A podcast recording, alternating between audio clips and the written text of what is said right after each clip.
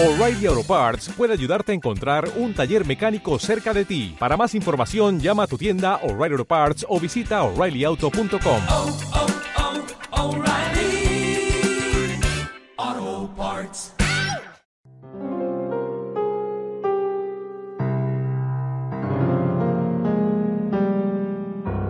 En aquel tiempo dijo Jesús a sus discípulos, Cuando veáis a Jerusalén sitiada por ejércitos, sabed que entonces está cerca su destrucción. Entonces, los que estén en Judea, que huyan a los montes, los que estén en medio de Jerusalén, que se alejen, los que estén en los campos, que no entren en ella, porque estos son días de venganza, para que se cumpla todo lo que está escrito.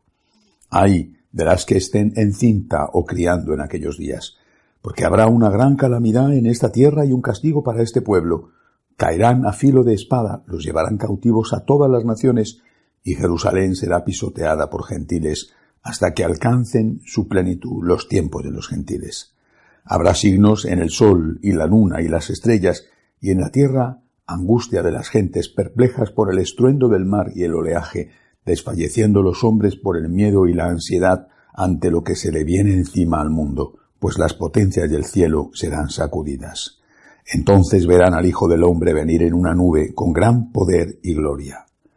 Cuando empiece a suceder esto, levantaos, alzad la cabeza, se acerca vuestra liberación. Palabra del Señor.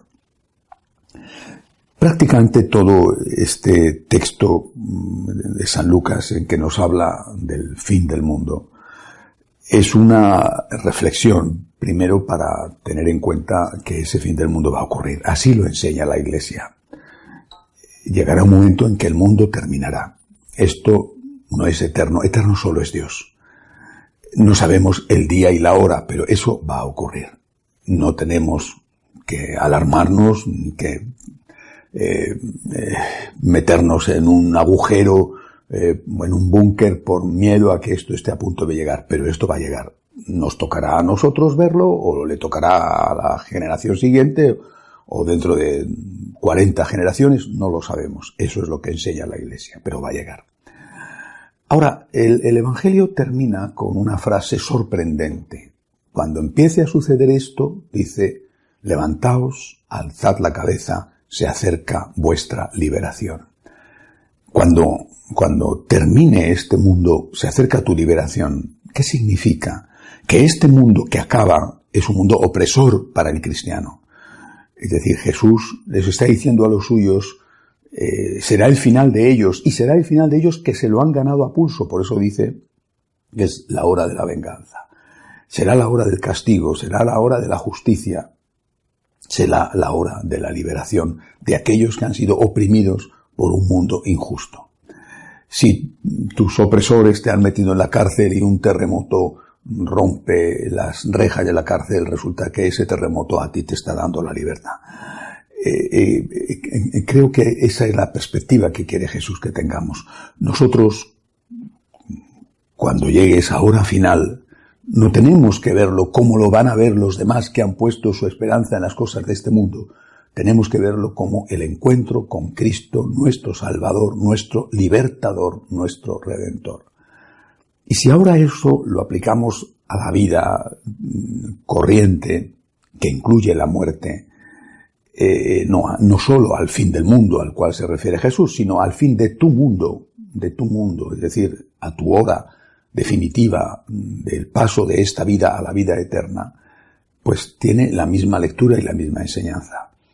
Cuando te sientes eh, incomprendido, atacado por ser cristiano, cuando sientes que se ríen de ti, que eh, te postergan, te ridiculizan, y a veces en tantos casos como venimos hablando ya, eh, según los datos, ¿no? uno de cada siete cristianos es perseguido cruentamente, es decir, con riesgo de su, de su vida por su fe.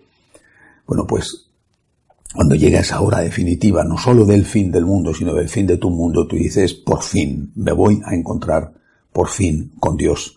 He corrido mi carrera, dirá San Pablo, he corrido mi carrera, he mantenido la fe. Ahora voy a recibir el laurel de la victoria. He corrido mi carrera, he mantenido la fe, he aguantado las pruebas, las dificultades, las burlas, las postergaciones, por amor a Jesús. Ahora ha llegado el momento definitivo. Creo que es así como tenemos que ver nosotros ese momento de la muerte.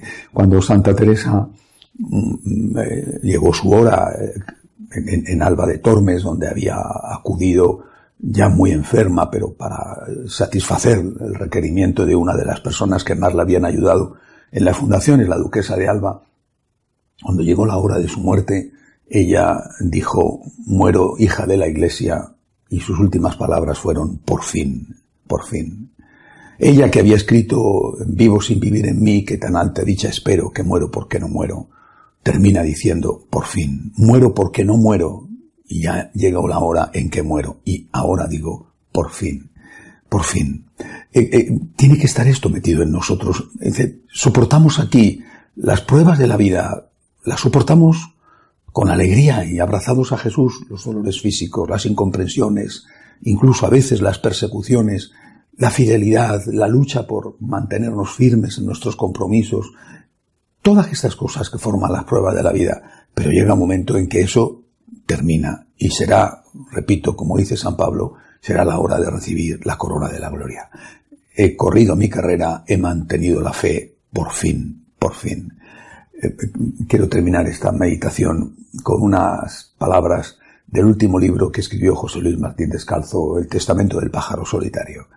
Cuando él habla de la muerte y sabía que iba a morir, no sabía el día y la hora, pero sabía que iba a morir, yo estaba a su lado y sabía que era el final de su vida.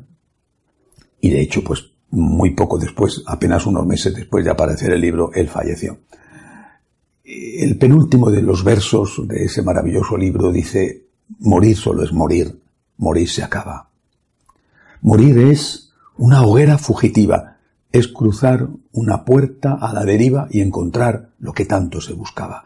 Si tú en la vida has vivido pensando en encontrar eso, o mejor dicho, en encontrar a alguien, encontrar a Cristo, morir solo es morir, morir se acaba, morir se acaba, qué bien.